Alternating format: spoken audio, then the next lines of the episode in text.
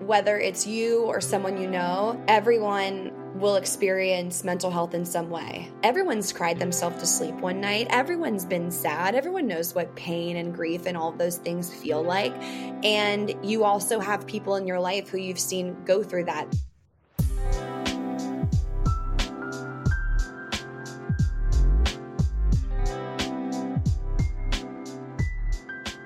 Hey everyone, welcome to episode 24 of the Madhappy Podcast. I'm Mason, and me and Peiman and everyone at Madhappy created this show to have conversations about mental health. We talk about some pretty serious topics on the show. We are by no means professionals and are not giving advice. If you or someone you know needs help, please visit us at localoptimist.com backslash podcasts. Today, we are talking to ex student athlete, public speaker, content creator, and massive mental health advocate, Victoria Garrick. She has a super inspiring story. She had a TED Talk that went viral back in 2017 when she was still a student at USC. And just to hear her experience and how starting therapy and beginning her mental health journey not only changed her life, but is now what she talks about and what she preaches and inspires hundreds of thousands of people all over the world. So we're super excited to have her on, and I think it's a conversation that you guys are really going to be able to take a lot from.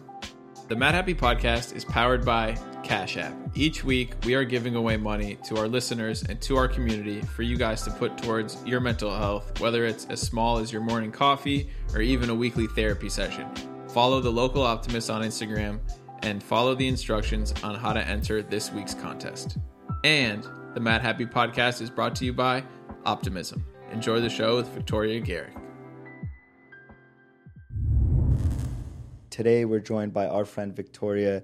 You may have seen her TED Talks or her all over social media. She's a huge mental health advocate. Victoria, thanks so much for coming on. Thanks for having me. I'm a big fan of Madhappy and I'm honored to be on the pod. It's actually pretty crazy. Like a couple months ago, one of my friends, Madeline, sent me uh, one of your posts, and, and that was the first time I came across your content and have been consuming it a lot since then. And, and it's just been amazing to see because I feel like a lot of people give social media a hard time, and I think rightfully so in some ways. But I also think you're using it in many ways uh, in, in, kind of a way that's so positive and, and productive. I think that like it kind of flips that narrative around. Uh, I'm wondering like.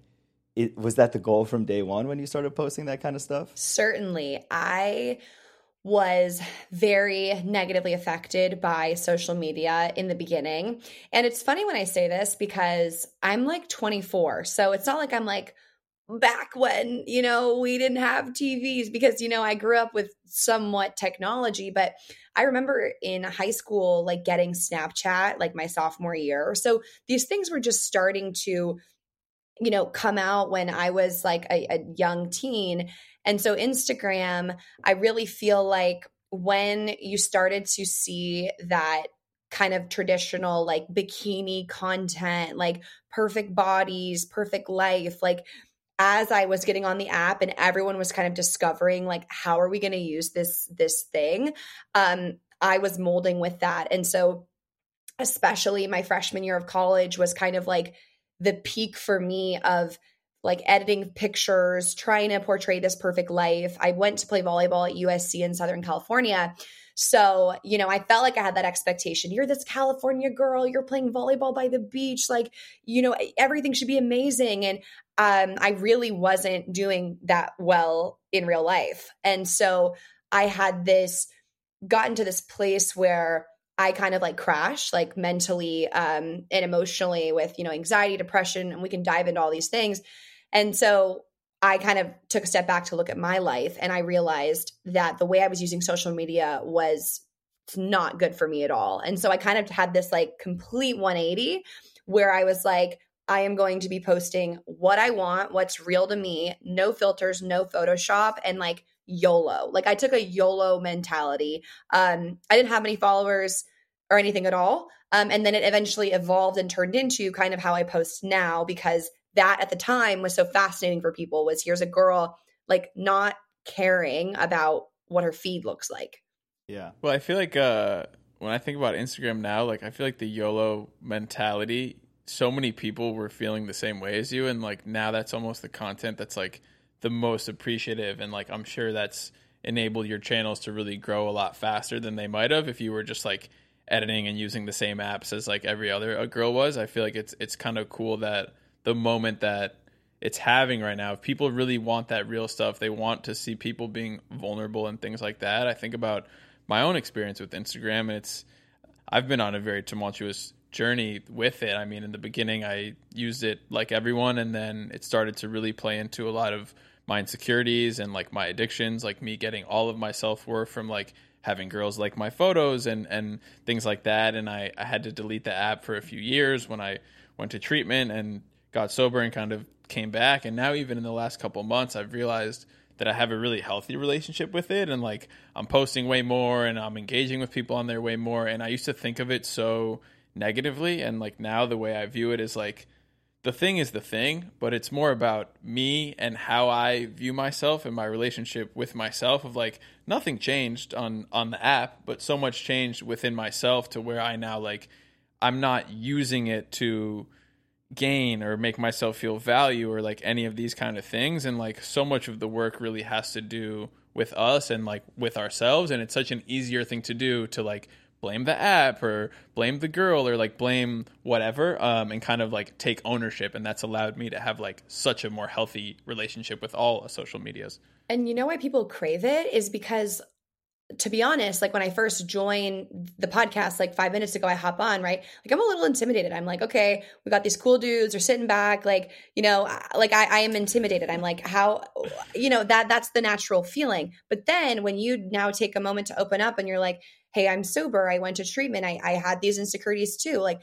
I immediately feel like connected to you. Now I'm like, oh my God, like I know what that feels like, or I know people who've done this and I want to like continue sharing and now there's like a safety that's been established and i think when you look at social media and you just see that highlight reel and you see people people who are perfect you feel like you're for, like so disconnected from them and that you could never really be your true self but when you're scrolling and you see someone who's being honest or talking about how they really feel you can relate to that and so i think it's that like relatability that then leads to a connection and like a safety that is what's encouraging everyone to kind of pull the curtain back more. Yeah, I mean, we definitely relate to that uh, relatability. We actually like to start every single episode with like a prompt from the Madhappy Journal that we all answer that all kind of gets us in the room very present together because it's so important with the types of conversations that we're having on the show to like all align, all take each other's temperature, um, and kind of all get real. So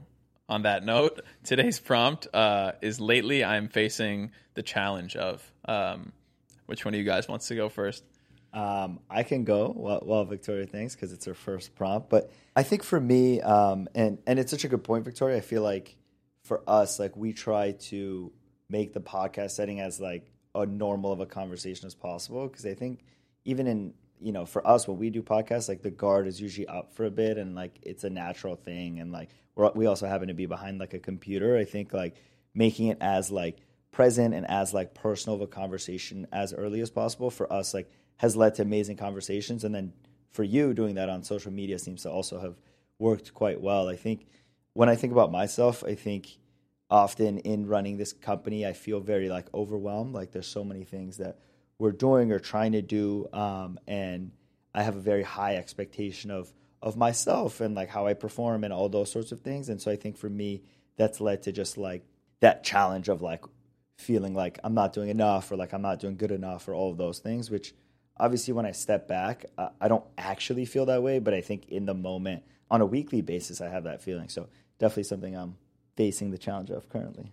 Thanks for sharing. And I totally relate to that. Like, is it good enough? Is it enough? Like, people look at probably your success and everything you're doing and they just like keep clapping. And then it's hard to kind of say, this comes with feelings of stress and being overwhelmed. Um, for me, I am currently facing the challenge of wanting and knowing I need to evolve as a person, which means so will my content. And my brand really came from being a USC volleyball player and giving that TED talk. And it's a big part of how people see me and what they come to my page for, even though that was you know, I graduated in 2019, so kind of recent. And I, I, bet I could keep milking it for like two more years. But personally, I am ready to move on and be happy and not have to keep talking about these things. And um, not that I, I want to talk about how I feel every single day. Like that's part of my brand is just hashtag real post.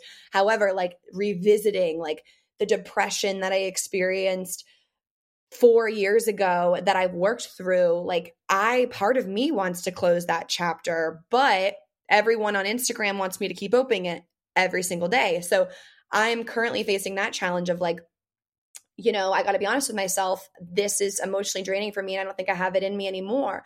But then, are people going to care about what I say? Am I going to be interested? Am I throwing away like more opportunity? You know, so that's kind of my challenge right now. Is I do think I'm at like an identity turning point, and I am just not sure how it's going to look with all my platforms, and it scares me.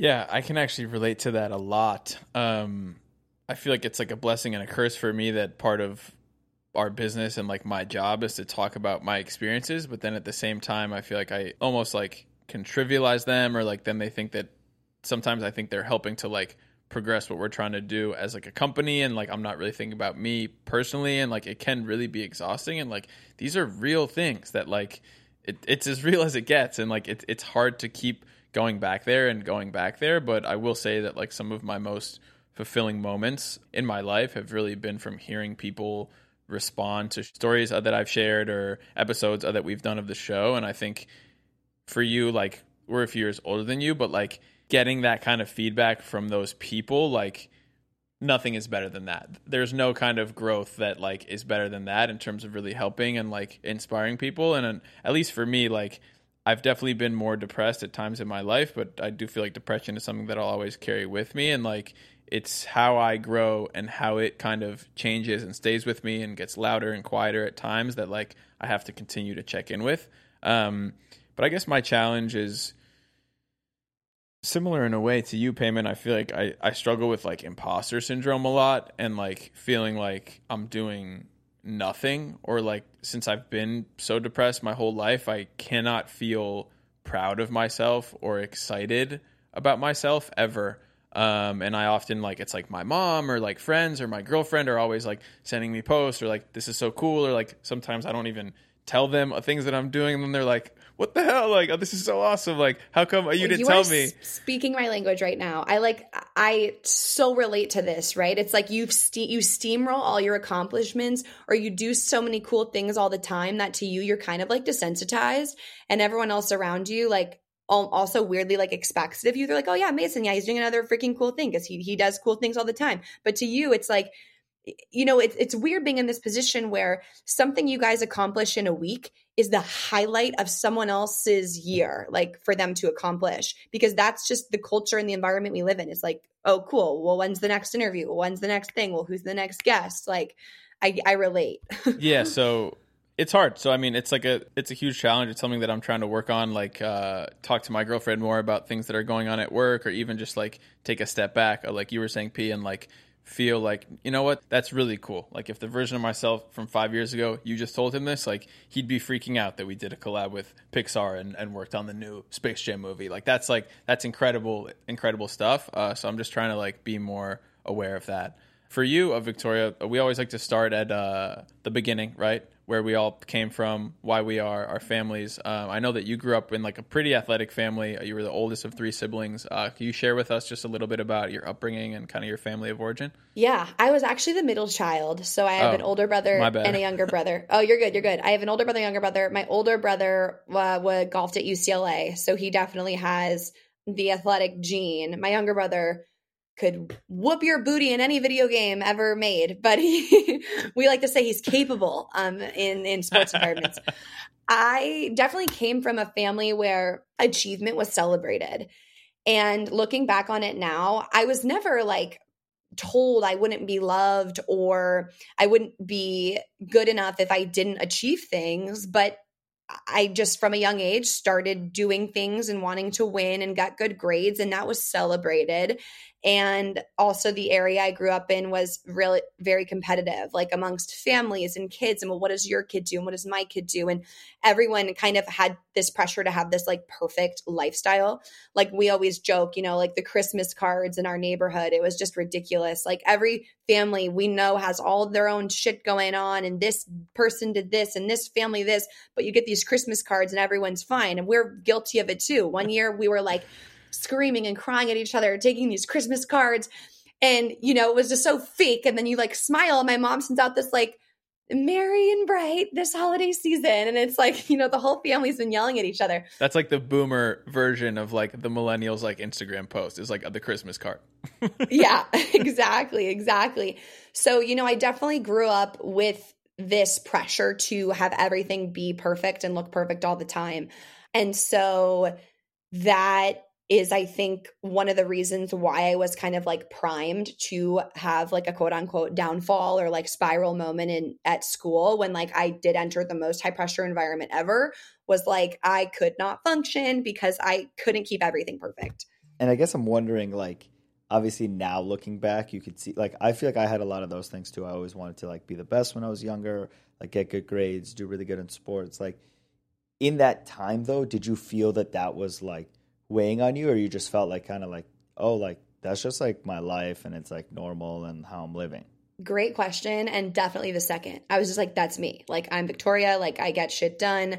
I I win. Like I I, I find a way. Like that was just how I viewed it, which is another reason why I had such a misconception about what mental health was. I was like, oh, anxiety, depression, that'll never be me. Like I'm too strong. I'm too hardworking. Like I viewed it as a weakness. And so I was double caught off guard when I that did become me because I felt like how like I I don't let these things happen. So that was a lot of unlearning I had to do in realizing it, you know mental health issues aren't weakness or something everyone's going to experience. Um, but it certainly was hard for me to understand because yeah, I just thought this is me. I, I function at this level all the time. Yeah, and I, I mean I feel like I grew up very very competitive. I would still say it's like probably one of my defining characteristics, but I think I've grown um, to understand like kind of what to be competitive about and like how to like contextualize it more and like not always like make everything a competition. Um, I think I guess my question there is like, was it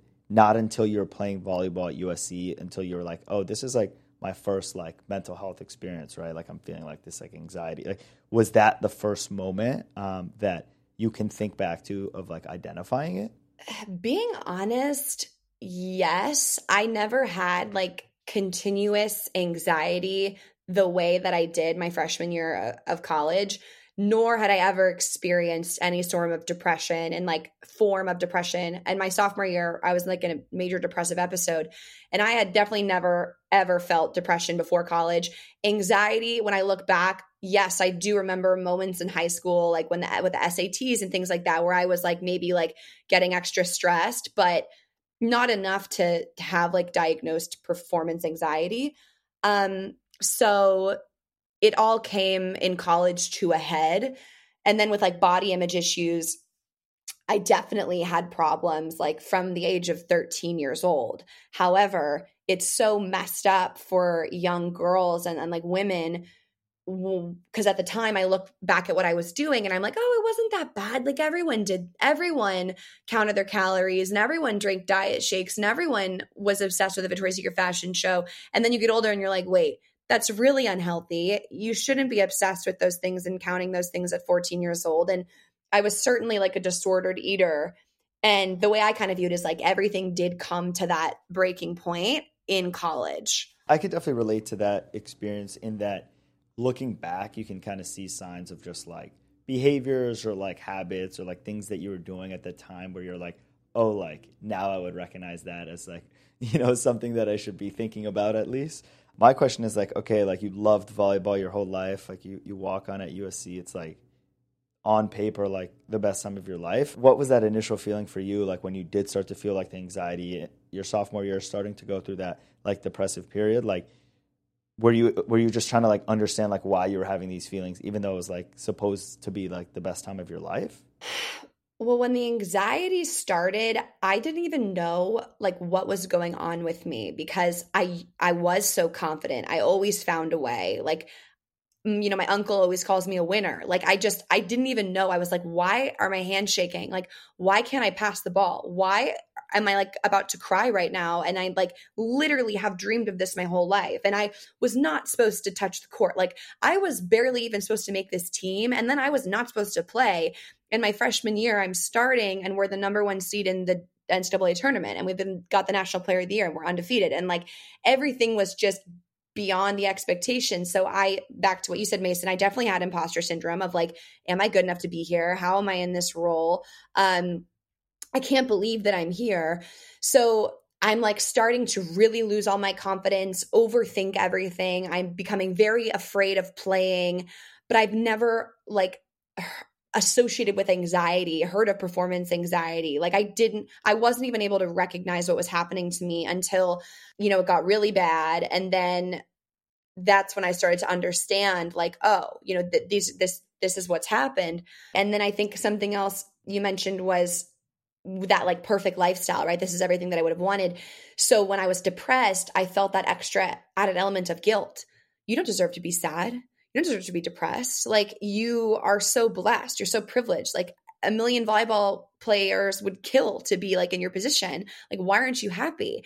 And so then you have that added like you're invalidating what you're going through and then you are denying yourself of help and accepting what's really going on because you don't feel like you deserve it and you know looking back now an injury is an injury and it's we're able to convince ourselves that you know we don't deserve to be feeling a certain way because it's invisible but if i like sprained my ankle, I wouldn't say, you don't deserve to have a sprained ankle. Like, you work out all the time and like you train here, like, you should be fine. Like, walk it off. I'm like, no, my, my foot is freaking injured. So when you look at a mental health issue and you like are dealing with mental illness or you have clinically diagnosed depression, it doesn't matter how blessed my life is and how nice people are around me.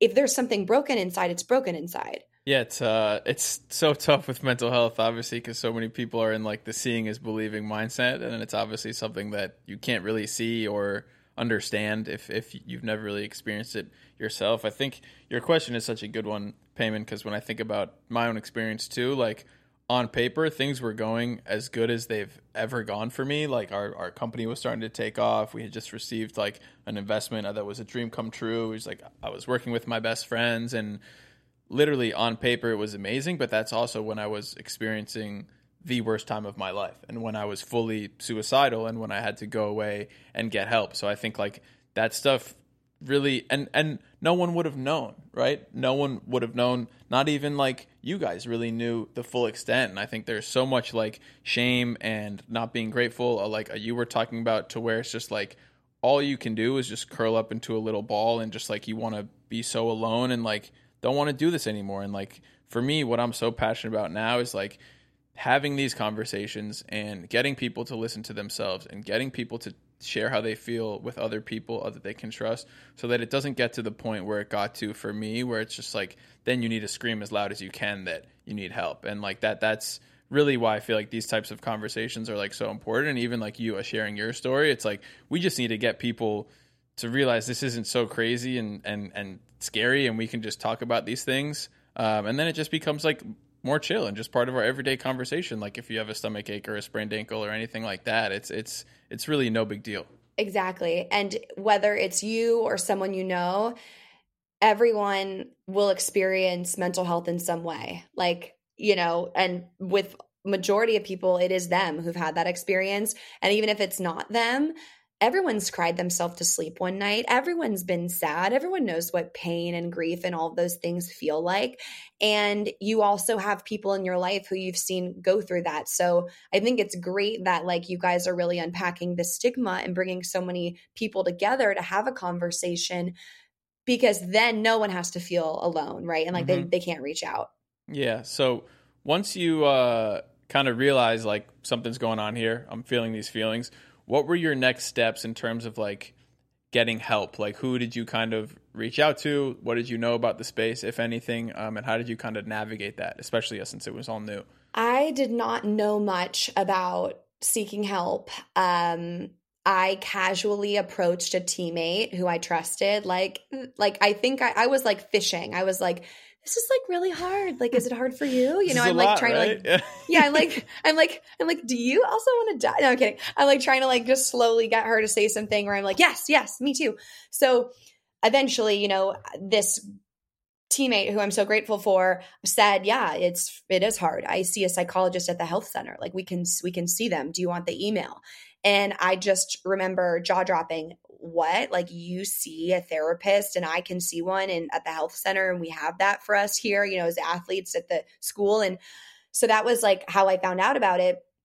But then when I went, I like had a big ego slash like reality check of of what it meant to do that. Um first of all like the way society had communicated therapy to me was okay you need someone to help you with your life because you can't figure it out. Hmm, that's cute. Okay go go go talk to them and like have your little fun. And me being the i have the answer i get things done i'm a leader like i want to be a captain for me to feel like I was waving my white flag and surrendering felt like I was losing and I hated losing.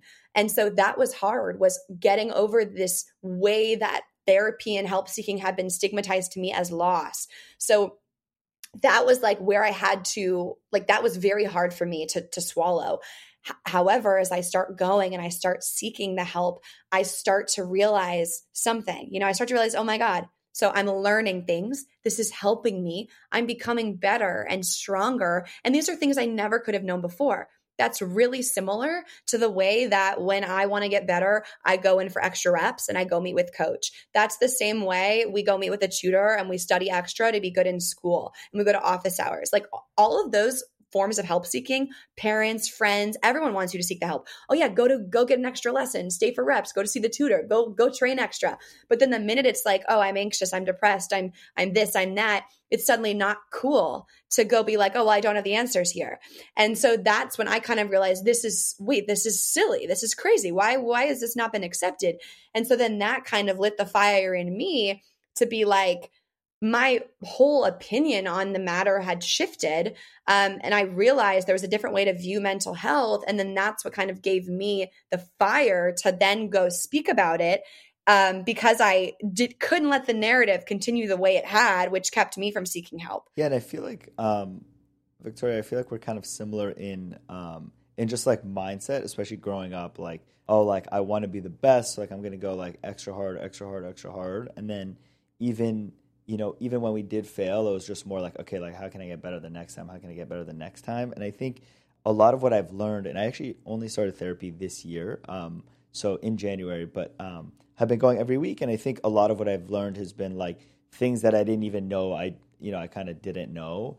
And I, I feel very fortunate of like about like starting therapy in a time where like I didn't feel like I was in a crisis, but like I feel like all the tools I've developed from that for someone who has that like achievement like mentality has helped me because like I do feel good about going just like I feel good about when I work out or when I finish all my work for the day. Like it's like the similar feeling after a while and I think at the beginning it was it was very much like oh my god like does this mean like I you know like like you said I can't do this on my own? But I think from that I quickly realized oh it's like a new challenge. You know it is hard to to actually commit to like therapy and doing it every week and all of those things. And and then like you said like it's not even just therapy, right? Talking to a friend, um, you know, that first friend you talk to is is a huge step as well. And I think we try to talk about like having support channels and like not all of those are therapy, not all those things are like medication and things, but like just talking to people about it and having it be part of like your daily combo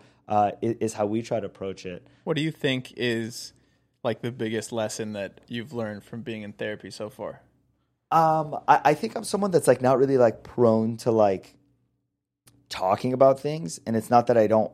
I don't think it's that I don't necessarily want to. It's just like I don't dwell on things very much. Like I'm just like on to the next thing, on to the next thing, even if it was something really good or something really bad. I think that's just like how I'm normally wired. So being in therapy is like kind of the only time in the week, and now more times, obviously trying to talk more about it with my friends, but it that I'm like able to like reflect on on how I'm feeling and like naming different emotions and talking about like how it affects me rather than just like explaining a situation, you know, like here was this like really annoying thing. Yes, like that's great, but like like how did it affect you? And like I was very bad at that. Like I was I was never like, oh, it made me feel sad. Like that stuff was very hard for me to say just because I wasn't ever used to doing that. And you know what else? And it's kind of like I don't want to you know diagnose you or like make you think in some type of your way because i do think sometimes you can go on a portal on like tiktok where they're like do you drink water because that means like you know you have trauma like you know it's just so general but i will say like you know uh, Peiman you were like that's just how I am. Like, you know, I don't really think too much about it, I don't care too much. And it's like, well, in therapy, you explore that. Well, why is that the way that you are? You know, like is it because you don't want to feel like you're afraid that it's going to be too much to feel or it's easier not to feel? And i think that's why therapy is so helpful is you analyze your own patterns and the way that you cope with things and handle things and maybe it is healthy and it's a good thing or maybe it's not. But you've therapy is like looking at a mirror but the mirror is a professional who's helping you um, you know dissect. Yeah and, and i think it's also just um, one thing that uh, i've noticed in therapy is just like even when my honestly my therapist doesn't talk a lot, which I think makes it harder, but also good uh, because he's really making me like do a lot of the talking. But you ever just like sit in silence or just like a 45 seconds it's just like yeah we do Fuck, i hate like- that i'm like Yeah. can you tell me the answer something. Yeah, i'm like or- just tell me the answer you know, or just or just ask me a question. But but I think um, I think the funny part is like when he does say something, it oftentimes it makes me like like I get a feeling inside when it's like clearly something that like bothers me or I don't want to talk about, and like I just like quickly notice it in therapy because it happens so much, and I'm like, oh, like obviously like I, I I'm not talking about this thing enough, which is why it's like making me feel this way. Um, and so I think a lot of that has been uh, helpful for me to just like work on or think about or go through and then and then it's still just so early so i think a lot more to come Yeah, I think uh think about like mental health as a whole is like so big and so scary for people and then like inside of that are like all these other things that are just as stigmatized if not more. Like it's like all right I can get on board with mental health but therapy? No way. Like medication? No way. And like one of the parts that I connected to the most about your talk was speaking about medication and like your experience with it and I was like the same exact way of just like fighting it for as long as I could and as hard as I could and then it just kind of clicked one day of just like why are you resisting help? Or like how can you be so on board with like going to therapy and being a mental health advocate and sharing your story and all these things but then not taking this other bit of help? I don't know why for me it was like such a extra mental hurdle but i'm just curious if you could share a bit about like your experience with medication as well. For sure. I have been someone who is like, I don't even want to pop an Advil. Like, I'll feel my pain. You know, that was like me as an athlete. I'm like, I don't want to numb anything. And so when my psychologist and I kind of realized like I should start antidepressants and that that would really aid me in like getting through these times and also healing, it was certainly tough for me to comprehend because there is another there's its own stigma with mental health is that like you're someone who needs these pills because you know you can't do it yourself. And it's that way of thinking then makes you feel like insecure like you know you're not something's wrong with you if you need to take those things. But i just kind of realized like this is all a part of what I need to get better. And if I tore my ACL, I wouldn't say, no, no, no, I don't want x-rays. I don't want stitches. I don't want stints. Like I'm, it's going to heal. It's going to heal. No, it's not. Like you need, that's why we have evolved to this place in the world that it, we're so fortunate to be in with medicine and science and doctors who are like, okay, let's take this x-ray. Let's put these stitches in. Like I always take mental health and I think of it as physical health because it's, it's so compatible and there's such less of a stigma on physical health. No one thinks there's something wrong with you or you're weak or you know whatever if you get your stitches and your stints in for an ACL tear but all of a sudden an antidepressant medicine or anxiety medicine people view differently so that was how I, I viewed it as like i need this there's a chemical imbalance in my brain that no matter how positive i am and how hard i try it's never going to balance out and this medicine is going to allow me to get to a stable place and so i really had to take a step back and view it that way For sure. On the uh, on the physical and mental health note, I literally wrote this down because we always talk about it too. How like so much of the work that we're trying to do is to get people to think of them in the same vein and and how similar they are. But you said something also that kind of highlighted some of their differences and that was like really eye-opening to me also and I had never thought about it in that way of like speaking about your experience as an athlete and, and kind of the mentality of like no pain no gain and like just kind of pushing through it and like that's an example that we never talk about that I want to highlight is like they're not the same in that way, right? Like there's no like Right. you don't just kind of want to shove it under the rug and like push through it on like the mental health side and that was the first time that I had ever really heard someone speak about components where they're different and like the shift in mindset you have to have when thinking about them of like it's not just something that you can kind of just like grind it out and like get through. Totally. And there's something that you're hitting on here that I think is like what people struggle with. And it's usually where like big time coaches and athletic department, it's like where they hesitate the most with maybe my message or mental health in general is like, are we softening people? Are they not going to be as hard? And there's a difference here. There's mental health and there's mental toughness and they're different and people really misconstrued them often and so to define them mental health is just your overall state of you know the health of your mind right so it's like physical health overall at your base like how is your mental health cool we've got that. Then mental toughness is the is something that you can train. It's kind of your ability to handle adversity challenge obstacles in your way. It's something that is a skill it can be developed you can get better at being mentally tough and being resilient. So then how do these things relate? Well to quote my favorite uh, sports psychologist dr michael gervais he says mental health is the foundation for sustainable high performance and mental toughness is the bridge between the two so, mental health is the foundation for sustainable high performance, and mental toughness is a bridge between the two things mental health and sustainable high performance. And I think it's so important to identify that because you don't want to be someone who's telling you, you know, yourself, oh, I got to grind it out. I got to push through. I got to push through depression or anxiety or PTSD or an eating disorder. That's your mental health. We got to take care of that. If you are perfectly healthy and you just don't want to wake up at 6 a.m. and run sprints, but you want to be Olympian, maybe you got to wake up at 6 a.m. and run sprints, right? That's mental tough. That's grit. So I think when we define these things and we understand them, then you as the person can identify, okay, well, which which bucket am I in? And then how can I treat that? Yeah, and it's actually an amazing definition because because I feel like I view sports and like the experience I had like playing basketball my whole life through high school as like one of the best things that ever happened to me. I feel like sports are such a good uh, kind of like metaphor for life of all the things you're gonna have to like deal with, which is like the work that you have to put in that no one sees, and then like the adversity of like losing games or getting injured or whatever. And I feel like Teams, like, yeah, also. and teams and working with people and and and how you can't do it alone and and all of those things. And I feel like I've learned so many amazing lessons from it, but also a lot of what what like people don't talk about is like that is not the same thing as like your mental health, right? And like you're learning tools, like you said, that are part of like your mental like toughness bucket of like, yeah, are you going to do what it takes? Are you going to do what it takes? But that's with the assumption that the base is good, right? Like the same thing as like taking a thousand shots a day. It's like you can't do that if your ankle's broken, like right. So it's like it, it's an amazing definition. And with sports culture, it's so easy to think like, you know, you got to do XYZ. And, and I remember my older brother who,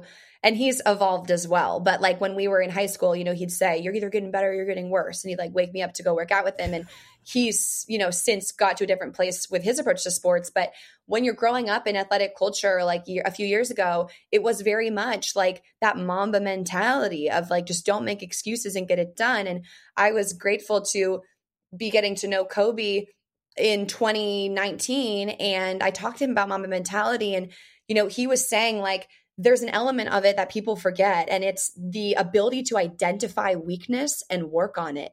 And if you are identifying that you have a weakness when it comes to anxiety, depression, something like that, it takes it takes being mamba mentality to then say i need to put the time in here. I need to work in here. I need to take a break here.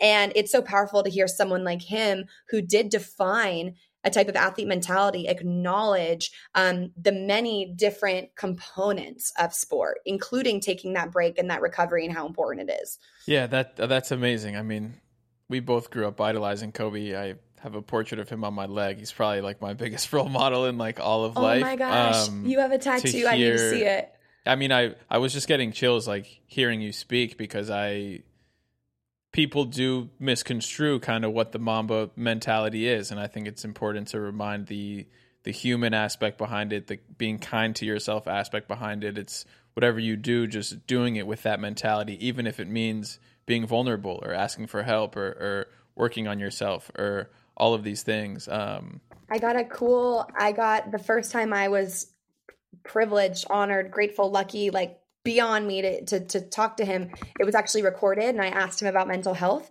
So I'll send you guys the clip Oh because God, his please. answer is game changing. Yeah, I mean, we'll definitely include that in the show notes. And, and I think the same thing. I think a lot of people that are super like loud and, and that sort of thing get this like wrong rep of like, oh, they don't care about your mental health and they're just saying like do whatever it takes no matter what. And and I think you really have to like know and listen to like the actual words that the person says to really be able to like kind of like make a judgment on that. Yeah, I I was gonna say too the uh, the mental health and the mental toughness thing. I'm so glad you brought that up. It's something that I don't think about enough. It's something that we've never talked about on this show, and even thinking about my own experience. Like, I knew that I had mental health issues uh, growing up, and I so so often use that as an excuse to be mentally weak or like to give up on something or to quit or to run away and like blame that on my poor mental health and like that led to me now still struggling with my mental toughness. Um so it's just it's super profound and i'm glad that you shared about it. That's a fascinating that's a fascinating like personal assessment is like how you become so comfortable with like validating your feelings and giving yourself the the slack that you need that in the moments that you know you do have it in you you lean on it. I think i maybe went that direction as well like following my depression and stuff. So um that's cool. I've never like heard anyone verbalize that.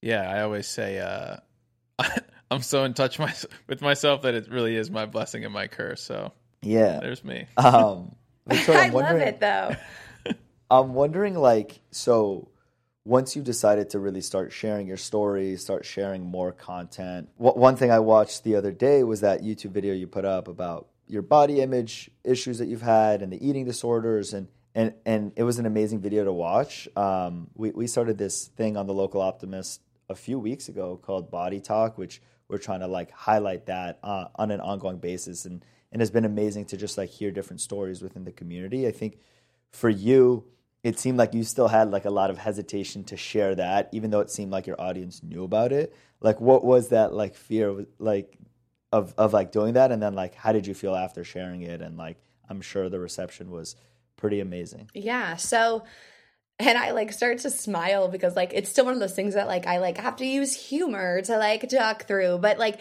when you are a binge eater, so that was my eating disorder, right? Binge eating.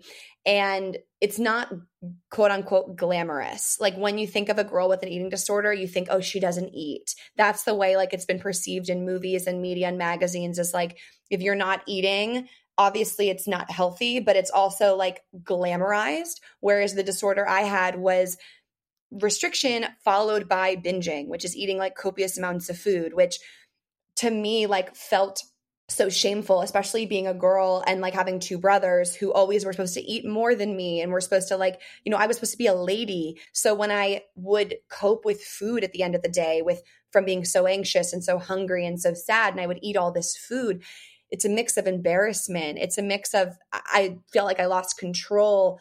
Um, it's so secretive. And I was not comfortable sharing that with people. I literally gave my TED talk and I went up there and I talked about suicidal ideation, but I wasn't open about binge eating because that still felt so terrifying to me. The way that my story actually came to be, long story short, I did an interview with a magazine and they interviewed me for like an hour and then made a two minute social clip. And the social clip was like the most worst things I had said in this hour interview where I got close and whatever, you share your heart. And then they just, you know, it wasn't, it, I felt exploited. However, my story was out there and I didn't have a choice. And I didn't share it on my pages. I was like, whatever, like, I'm not sharing this because I don't want anyone to see it. But people saw it. And the people that saw it came to my page. And I, got all these messages of I was a binge eater and this is what happened with me. And that gave me the confidence to know there was an audience who would understand and who would say, Oh, yeah, yeah, I get you there. And then I started to kind of own that story and take it back and tell it the way I wanted to tell it. So when it came to binge eating and my body image issues, I wasn't necessarily ready to put all the details out there, but they they got out there and then I was able to feel confident on the other side. Yeah, and I feel like it looking back, it seems like it, it was like a great way for it to unfold because ultimately like like for me at least, I feel like the things that I'm not talking about right now are like the ones I need to be talking about and and just like these different like pressures that we put on ourselves to like not talk about certain things.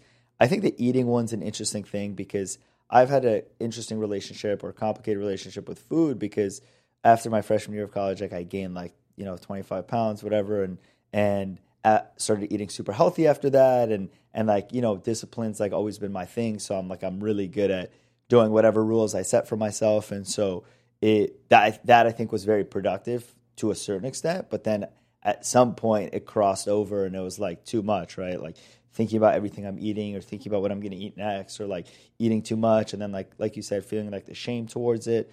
And I think it took me took a long time for me to to realize that like that wasn't, you know, that was something that I needed to like figure out or talk in therapy about or all these things cuz it it's part of like the overall like story of of me, you know, and I think we don't think about food in the same way we think about like drugs, right? And I think like it which is which is weird because like I think in many ways they have very similar tendencies of like addiction and like and like withdrawal and all those things that like I feel like I've felt over the past you know many years, but like never really understood that that was even an issue. Mm-hmm. Totally. Thanks so much for sharing that because it is also something that happens to all people, like not just girls, women, it's guys as well. It's anyone can experience, you know, difficulty with a relationship with food. Something that a specialist said to me that I thought was fascinating is there's two relationships that you have to have in life. The first one's with yourself, and the second one is with food. Like we have to eat food to live. You have to have a relationship there. Yet the messaging around eating is so tied to appearance and how do you eat to look a certain way and have your body be a certain way. And we don't spend enough time getting in tune with our bodies of like okay how do we recognize if we're hungry? And then if we recognize that we're hungry how do we decide what's going to satisfy us emotionally physically make our bodies feel good? And i was 19 20 years old when for the first time i was asking myself am i hungry? And do I want an egg white? like do i like egg whites? Or am i just eating egg whites because that's like what every girl tells me i should eat an egg white? And i was getting back to that very natural intuition of like how to eat. And so the practice that i've adopted um, is called intuitive eating. And um, when i when i say adopted i mean i have begun this practice. I didn't coin it. It was created by Elyse resch and evelyn tribole but the gist is basically peeing. If you have to pee, what happens? You get this urge, you're like, I gotta pee, you go pee, you're done. You don't think, oh my God, I have to pee, but like I'm only supposed to pee two times a day. And then this person or this guy only pees this many times a day. So I gotta pee that many times a day. And if I pee, how am I gonna look after I pee? You just, you get the urge and you go. So when eating at its core is so similar when you look at like toddlers. They get a cue that they're hungry, they eat, they stop when they're full, and they eat what tastes good and what satisfies them. So that is a practice that if anyone's interested in is it's called intuitive eating. There's a book called Intuitive Eating and it's it's life-changing. Yeah, I definitely encourage everyone to go check that out because that was a question that I had written down too after I watched that video of like just the concept of this and the simplicity of it and how childish it is in its nature is like so beautiful and cool and like pretty simple at the end of the day. Just like when you feel it, like when you got to go, you got to go. Um, right. It's, yeah. it's, it is harder when you put it in practice, but of in, course. in ta- speaking forms, yes, it is simple. Yeah. The uh, one of the last lines of your TED talk was saying how you hope that the the conversation kind of gets louder. Um, obviously, with that being three to four years old, I'm curious how you now view the conversation. Um, has it gotten louder, uh, and how so? Oh, certainly. It is like picked up at such a rapid pace. One that I probably didn't think would happen as fast as it did the examples I usually give are like when I was depressed and Googling athlete mental health, like I didn't find a Kevin Love Players Tribune article. I didn't find a Simone Biles video. I didn't find you know those things that we see now everywhere like a Madhappy which is amazing that we have these things now. So the conversations picked up at such a rapid pace. I think the next thing to follow is that accessibility. Like it's great that we talk about it. It's great that we encourage people to do it. How do how do they see a therapist if they can't afford it? How do they see a therapist if it's not available to them at their school? So that second component now is like access which um you know, is one of those next things I'm I'm trying to help work on, specifically in the student athlete community. Uh, unfortunately, you know, you can't solve all the problems in the world, but being close to student athletes and and that's what my nonprofit, the Hidden Opponent, is. We try to give access to free resources every week. Yeah, I mean, I think that's a great way to put it. We also so we started the brand in 2017, and quickly mental health became like our our mission as a brand, right? To just make it cooler to talk about, more more people to know about it, and we didn't know at the time that it would become like this thing that like everyone's talking about is like in the forefront now, right? It was like before mental health was cool or whatever, which is weird to say. And I think for us, like what we've seen, like you said, it's like about the awareness piece first, right? So like just talking about it is the first step. But then the second one is really understanding like what you have to do next. And that's really what we're trying to do with the local optimist, with this podcast of just like where can people get help? And we're not playing every role, right? We don't provide therapy, but hopefully we could show you where where you can go to find that, whether it's through your insurance or it's through all these providers that are available now. And so I think understanding our role it has been like a key part of that because like that's what we're good at, right? Like we can make it a cooler conversation or people that want to be able to talk about it more but we can't do everything. And well and that's so important. And like you you want it's like a team. You understand your role and you like exhaust it to the best of your ability. And i think what you guys like making mental health cool is so important especially like you guys being guys. I mean it's still as much as the conversation has evolved like it is still very very hard for dudes to like really want to talk about these things. And um completely we still need like that destigmatization because it is still stigmatized. You know as much as in our community i'm sure you you you guys and i probably feel like every day you're having these conversations and then you zone out of like your life and the work you do and you realize other people elsewhere aren't still and there's still so many areas it does need to be made cool. For sure. I wonder like how do you think about what's next in terms of your content? You kind of alluded to it already but like where do you hope to take it? Like obviously you're doing a lot of great work with student mental health. Like is that student athlete mental health is that going to be one of the main focuses as as you progress? You know i set so many goals when i was younger and, and Peiman maybe you'll uh, relate to this. Um, i set so many goals and i wanted to box check so many things that now in my like adult life i'm really trying to focus more on the process and just waking up every day speaking what's on my heart like showing up to the best of my ability, connecting with people, seeking opportunities, and like going to bed and then waking up and the next day to the best of my abilities, going to bed to the best of my abilities. And I hope that in like five, six, ten years, I look back and I'm I'm somewhere pretty cool. Um, it's just been helpful for me to try to take it one step at a time because I know what it's like to box check and seek paper accomplishments, and so I'm trying to do it differently.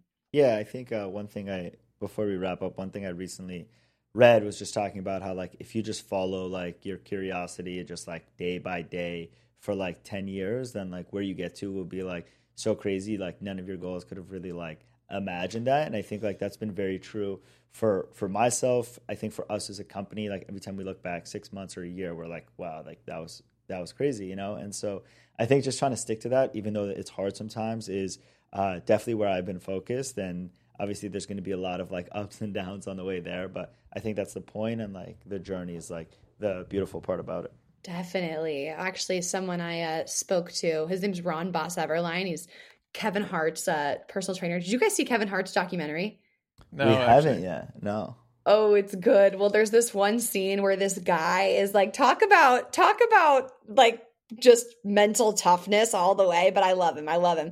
He's like just yelling at Kevin Hart, like, you got to get up. Like, this guy was, when I watched this video, I was just jaw on the floor because he just lives life to 100%. Oh, but, anyways, yeah, I, I, I, follow him on Instagram. He's amazing. Yes. Uh, yeah, he, does, he, he yeah. does the running videos. He yeah, smokes you. So good. Yeah. Dude, I was smoked. I got to send it to you. yeah. Um, he's no, the best. He's but, anyways, he told me, he was like, if you set goals, you could also be setting limits because a goal is your present perception of what you can do And what if you can do better? What if you can do greater? What if you can do different? And you won't know. So I love that nugget from him as well. For sure. Uh, two quick ones before we wrap up. The first is if you could nominate anyone to come on the show. I feel like you actually have a lot of good people for this, but just that have inspiring uh, mental health stories or just people that you've really learned from. Uh, who would you nominate? Uh, I would for sure nominate Nicole Davis. She's my mentor. She's a two time Olympic medalist, was like one of the best volleyball liberos in the world. Just insane mind. Um, like, just she's amazing, and she would actually be a great interview. So I would probably nominate her. Sorry, did you ask for one or two? uh, one, but okay, that's, that's great. uh, and lastly, what makes you mad happy? What makes me mad happy? Time with people that I love. Like I love going to a great dinner, getting a drink, some bomb food, and just being present and like talking around a table. Like I'm not big on going out at a club and standing and dancing. Like I just want to sit have some good good things to indulge in and have conversations like this. So this makes me mad happy. This and maybe a glass of wine. Amazing. yes. Um, well, Victoria, thank you so much. Uh, your story is super inspiring to us. We really, really appreciate you coming on and obviously all of the amazing work you're doing. So we'll definitely be uh, watching and cheering. And if we could ever support in any way, definitely let us know. Uh, but thank you so much for coming on. Thank you both so much. This was like such a highlight of my day. You guys are you guys are so freaking cool. Like I said in the beginning, I was intimidated. I know you were cool. You're even cooler, and I'm even more intimidated. no, I'm kidding. But um, you guys are awesome. So thank you.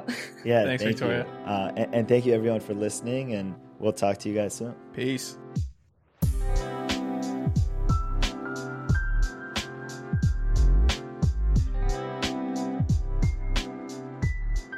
Thank you guys so much for listening. Uh, we're we're 24 episodes in. I think this show has grown and evolved and changed so much, even from what our original intention was for it back in the summer. We're super grateful for the opportunity to have these conversations, to talk to these amazing, inspiring people, and we still feel like this is the only this is only the beginning for us. So thank you guys so much for being a part of the ride, and we hope you'll stay with us as as we continue to grow. And a big, big thank you to Victoria for joining us today and just being so vulnerable and open. I mean, a lot of the things that she spoke about in terms of body image and insecurities, these aren't easy things to talk about. And to hear her be on the other side of it all and really talk about it with that sort of vigor and, and passion was really, really inspiring. And to hear that little anecdote that she had about that meeting with Kobe and some of their conversations were personally meant a lot to me. So thanks again for coming on, and we hope you all enjoyed the episode with Victoria.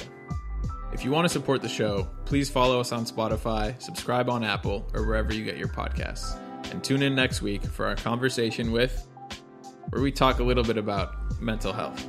Thanks, guys. See you next time.